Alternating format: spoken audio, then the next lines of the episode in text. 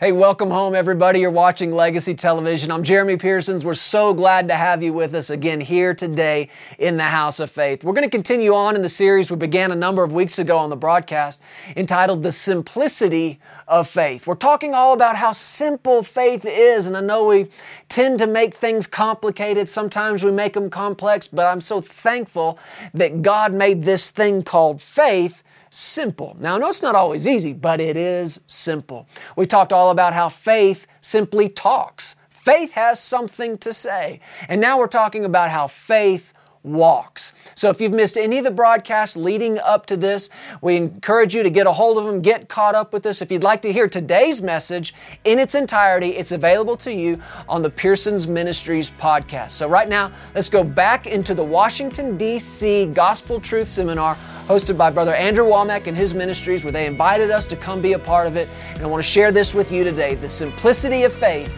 faith walks.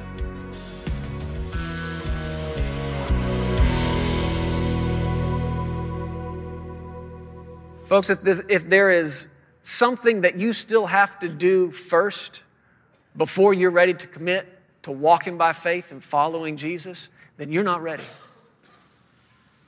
And it gets serious. He said, Let the dead bury their own dead. You go and preach the kingdom of God. And another also said, Lord, I'll follow you, but let me first. There it is again. Me first. Me first. If you know anything at all about Jesus, and about this word, then you know it is not me first. It is kingdom first. He said, Let me first. Now, notice where he's wanting to go. Go and bid them farewell who are where? At my house. I want you to notice that both of these guys, where are they being pulled back to? Home. That place of provision that place of security, that place of identity, and that place of so called or seeming comfort. Both of them. I want to go home to my dad. Let me first go bid them farewell. And Jesus said in verse 62 No one, having put his hand to the plow and looking back, is fit for the kingdom of God. That word fit means useful. In other words, Jesus is saying to these guys, I love you, I've called you, but I can't use you. Not in this shape that you're in, not as long as you're trying to go back home. Not as long as you're trying to go back instead of going forward in faith. Are these guys loved? Sure, they're loved. They got human blood running through their veins. You know they're loved. Are they called? Is there a call of God on their lives? Yeah, it just came out of Jesus' mouth. Follow me, walk with me. And they said, okay, wait, wait, wait. Sure, I'll do that, but let me first go home. And Jesus said, if you put your hand to this plow and you start looking back at home, I've loved you, I've called you, but I cannot use you. Now, why would anybody put their hand to the plow and start looking back? Because plowing's hard. It's rough and it's dirty. And you look, you stand back and look at a field and you think, man, I'm gonna plant some seeds out there. I'm gonna have a, a huge harvest. I'm gonna be rich. But you forget that plowing is just as much a part of the planting and harvesting process as sowing the seed is. The ground has to be plowed. And Jesus said, when you start that and you get to looking back, I can't use you. What I'm trying to get you to see is that there is a pull that, that comes from this place called home. This, this pull back to what's comfortable, this pull back to where you were secure, this pull back to where provision was, was not a, a risk. There was a man in the book of Mark, chapter 10, you can look there with me. I won't take time to read the whole thing. I've kept you a while tonight, but this is significant. In Mark chapter 10, there was a man that uh, came to Jesus. In verse 17, it says, Now he was, as he was going out on the road, one came running and knelt before him and asked him, Good teacher, what shall I do that I may inherit eternal life. You put this together with some of the other accounts, and this guy came running to Jesus. Get the picture here. Jesus is walking in this direction. He's headed out of town, he's on the road. This guy comes running, chases him down. Can you get the sense of urgency? The, the, this almost emergency that this guy has. He is running to Jesus, just almost slides in on his knees at the feet of Jesus. And other, other accounts of this say that he said, Good teacher, what good thing do I have to do to inherit eternal life? And Jesus looked back at him, and his response puzzled me for a long time. Jesus said, Why do you call me good?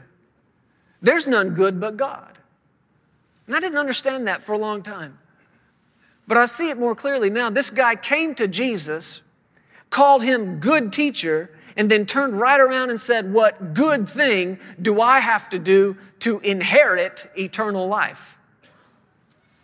What he did that was wrong, he came to the right place and he's got the right question. He's in search for, of eternal life and he came to the right place to find it. But what he did that was wrong was he put the goodness of Jesus' teaching on the same level as the goodness of him doing something to get something from him. And that's why Jesus had to turn around and say, Why are you calling me good? We need to address your concept of what's actually good. And there's a flaw in his question. Do you see it? What do I have to do to inherit? That's a strange question, isn't it? Let me ask a quick question. Does anybody in here have a rich grandpa? Just raise your hand if you do. Anybody have a rich grandpa? I'll tell you what, man, if you don't have one, you got to get one. They are awesome. They are amazing. I got me one, and it's one of the best things I've ever had. I got one that has been such a blessing to me and to my wife and to my kids, our entire family. I'm telling you, if you don't, if you don't have one, you got to find one because they are amazing. I got a rich one. And I'm, I'm believing with him and standing on the word with him, a good man leaves an inheritance to his children's children.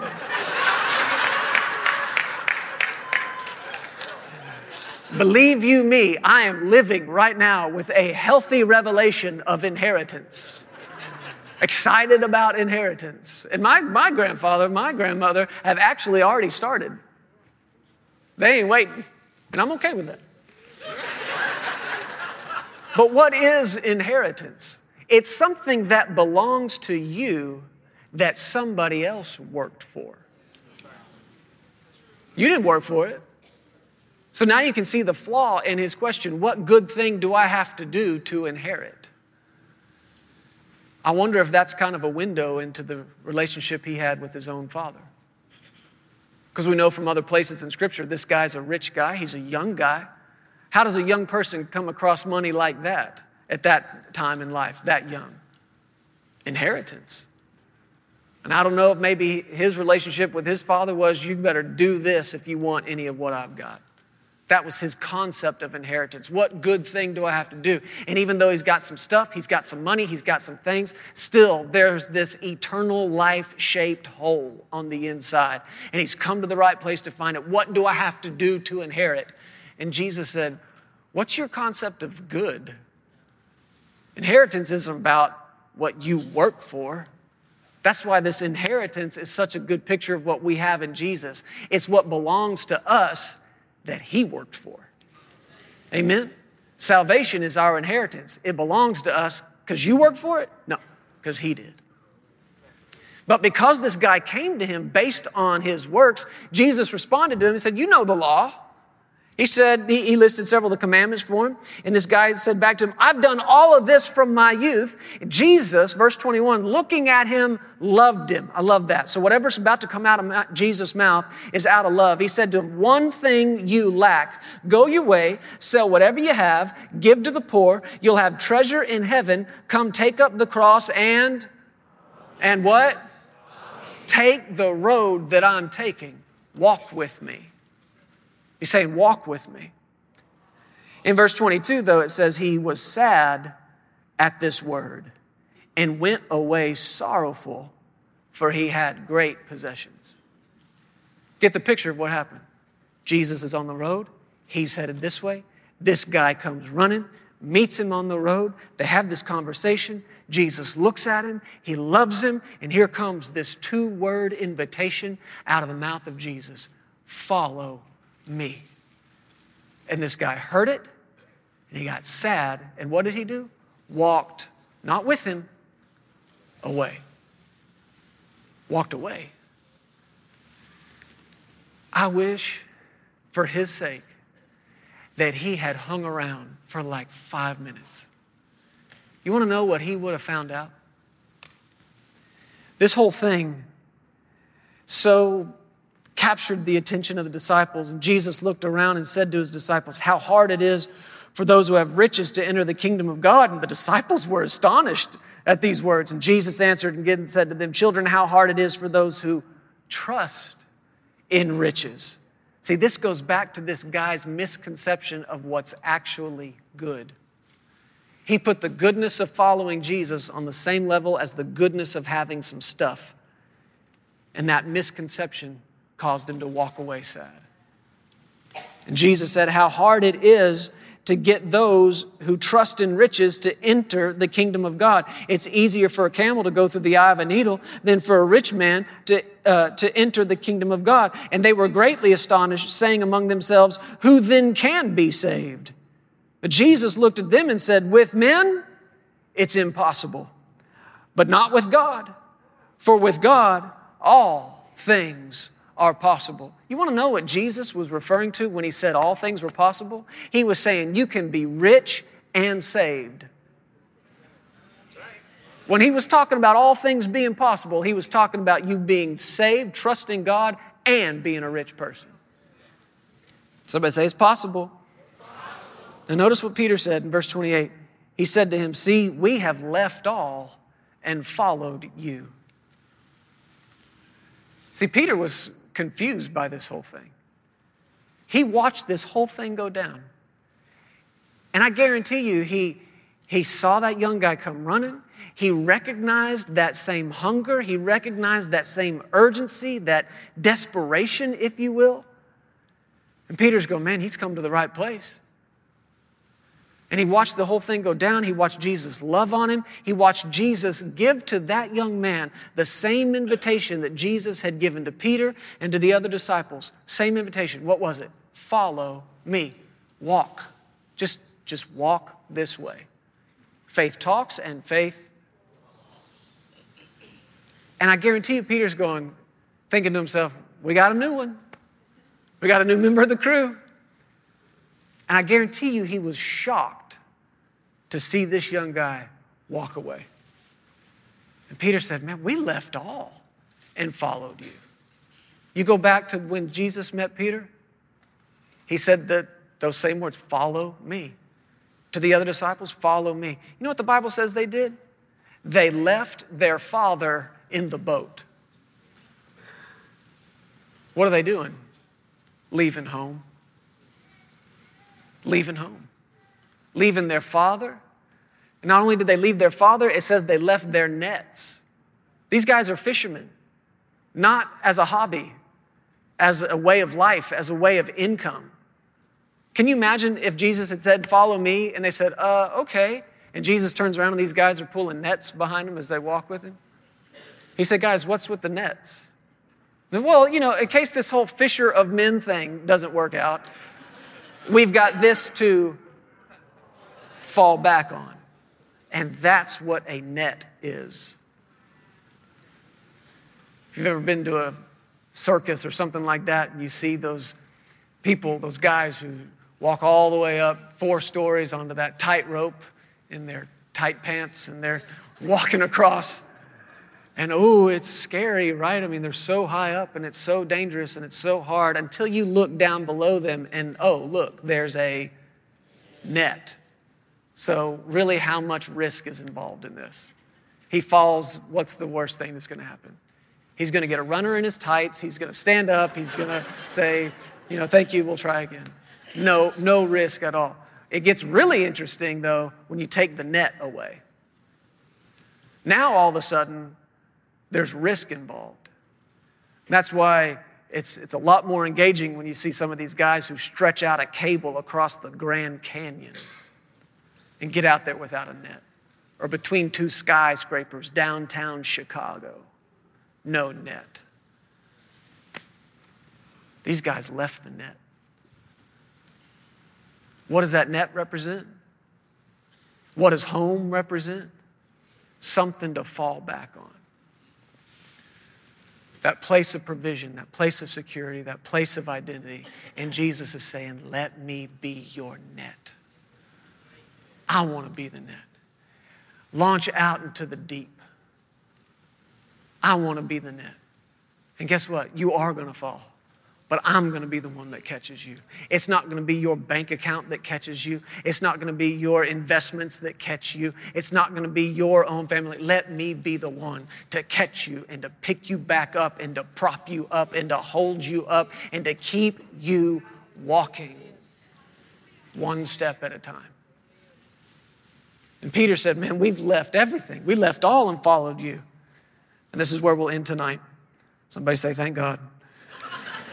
Jesus, in verse 29, answered and said, Assuredly, I say to you, there is no one who has left house or brothers or sisters or father or mother or wife or children or lands, check this out, for my sake and the gospel's, who shall not receive a hundredfold a hundredfold.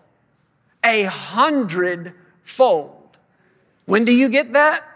Now, in this time, houses, brothers, sisters, mothers, children, lands with persecution, and in the age to come, eternal life. If this dude had hung around for five minutes, he would have found out that leaving something is not losing something leaving something for Jesus' sake in the Gospels is not losing it, it's sowing it. And we talk a lot about the hundredfold return and sow in this offering, and you can have a hundredfold return. I'm not saying I understand everything there is to know about the hundredfold, but I will tell you this according to Jesus, it belongs to a select group of people, those who are willing to walk away from anyone or anything for his sake in the Gospels. That's who the hundredfold belongs to. I'm telling you, Sarah and I are, are, are, living proof of this. When we were serving on staff there at my grandparents' ministry, I honestly just thought that's where I'm going to be. I'll just be here for life. I mean, when Papa's the man, there's a certain level of job security that you enjoy. But the night before Thanksgiving 2009, the Lord starts talking to Sarah and to me as we laid in bed. That was 10 years ago this year. And we started dreaming out loud about having our own ministry, having our own church, having our own people. And for some reason, we started talking out loud about living in Colorado, up in the mountains. Lord, would you do that for us? Would you do that for us? And we started praying about it. And months and months later, we went and met with my grandparents, had them pray over it with us. What are we doing? Taking steps. Just a step. We said, This is what the Lord's telling us. We submit it to you. Pray over it with us. They said, This seems good. It seems like God. They prayed over us. Months after that, we stepped out into our own ministry. And our first day in our own ministry, we were driving I 70 through the mountains of Colorado looking, Where's our place? Where's our place? Where is it? It's got to be here somewhere. It's got to be here somewhere. That was so real on, in the inside of us. And for years, we were back and forth, Texas to Colorado, Texas to Colorado, looking. It's got to be here somewhere. It's got to be here somewhere. It was a dream that was on the inside of us. And our, our in the meantime, uh, right as we stepped into our own ministry, our, our little boy Justice, he was three months old. So that's what you do, right? Have a baby, quit your job. But what were we doing? I was getting out of my father's house. Not because there was something wrong with my father's house. It's a great house. But what was the Lord saying? I want to be your place of security. I want to be your place of provision. I want to be your place of identity. People used to ask me now, what's your last name? Pearsons. How are you related to the Copelands? And, well, that's my grandfather. And I would tell them, Copeland's my maiden name. and the number of people that would look back at me and be like, oh, okay. And I, I, I will tell you, and I will be honest with you, and I, I have no confusion in me about it whatsoever. That name has done wonderful things for me in my life. It's put me in places that I don't believe I'd be in otherwise. But all the more reason to take that step. Because I don't care if Oprah is your aunt or the Queen of England is your grandma, there is nothing that they can do for you like what your Heavenly Father can do for you. The name Copeland, in compared to the identity that I have in the Lord Jesus, it far outweighs it. So, what's he saying? Come on, take a step. Take a step. And we thought any day now we'll be in Colorado. And you know what? We were right, except that it was 10 years later. So, like 3,000 and something days. But what were we doing along that, that whole time? Step. Yeah, but then what? Another step. Okay, I get it, but then what? This is where it gets tricky. Another step. 10 years of just walking, just one step after another.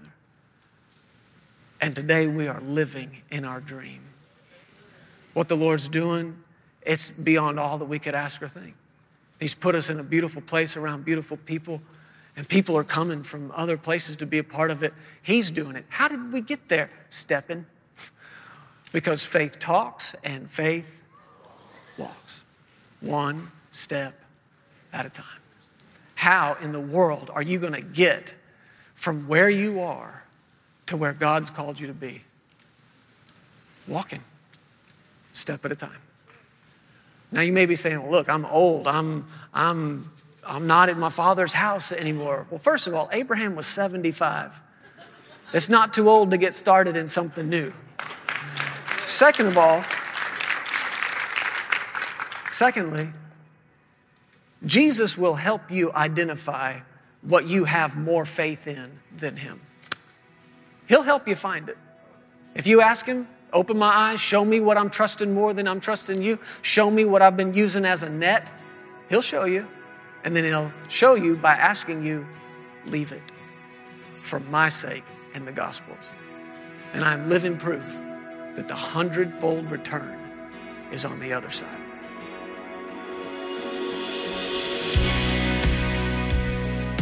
Hey, thank you so much for listening to the Legacy TV podcast. We hope you enjoyed this, and if you'd like to hear more of Jeremy and Sarah, subscribe to this podcast and download the Legacy Studios app. From there, you'll have access to the Legacy Television broadcast, the Legacy Letter magazine, and so much more. You can also visit pearsonsministries.com to contact us directly and find out how you can get involved with everything that's happening here at Legacy Studios. Be blessed today. We love you. Remember, you are always welcome here in the House of Faith.